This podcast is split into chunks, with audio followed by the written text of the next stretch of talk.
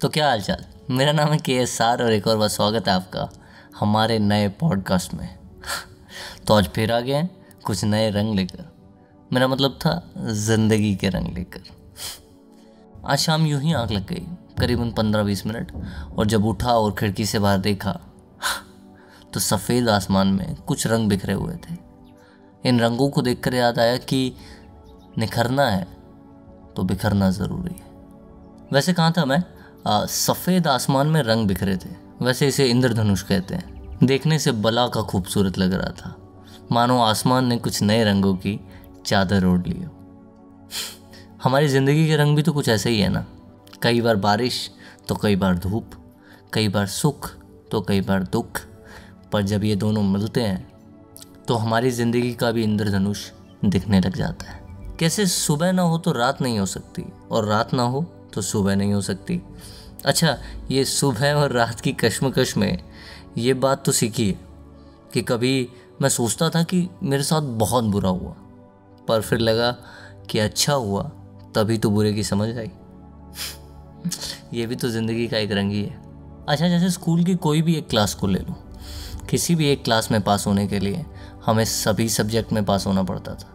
ऐसा नहीं कि पहले सब्जेक्ट में पास हो गए और दूसरे में फ़ेल हो गए या फिर दूसरे में पास हो गए और पहले में फ़ेल हो गए। क्लास को पास करने के लिए हमें सभी सब्जेक्ट में पास होना पड़ता था। ज़िंदगी भी तो ऐसे ही है।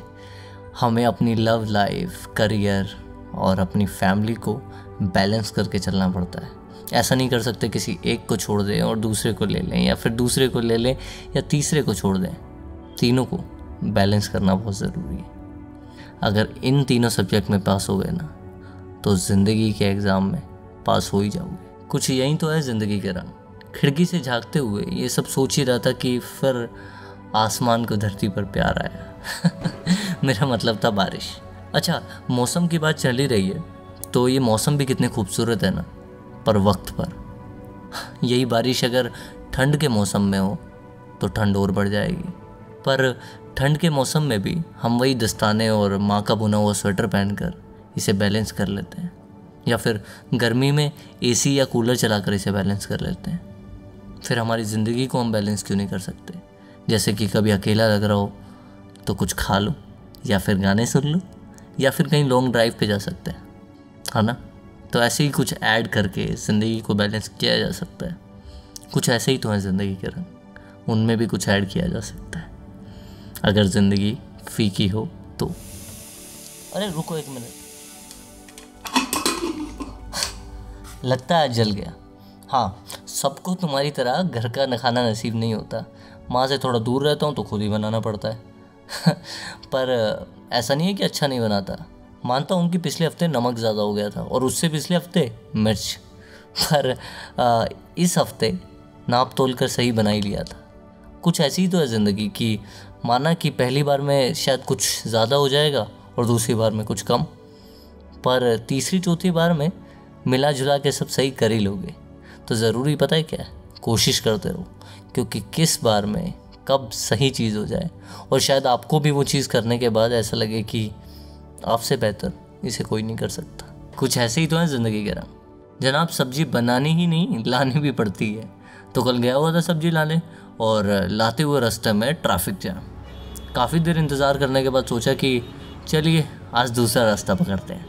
नया रास्ता था वक्त लगा पहचानने में और शायद थोड़ा और ज़्यादा वक्त लगा घर तक पहुँचने में, पर अंत में पहुँच ही गए। कुछ ऐसी तो है ज़िंदगी कि अगर रास्तों में रुकावट आए तो रास्ता बदल कर देखो।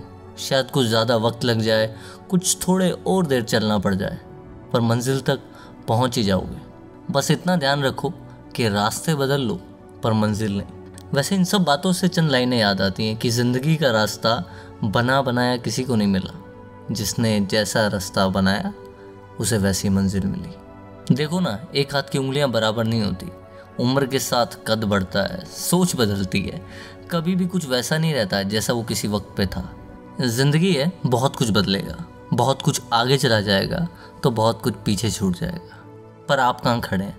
और आप कितना चल रहे हैं? आप कितने रंग भर रहे हैं अपनी ज़िंदगी में? ये महत्व रखता है।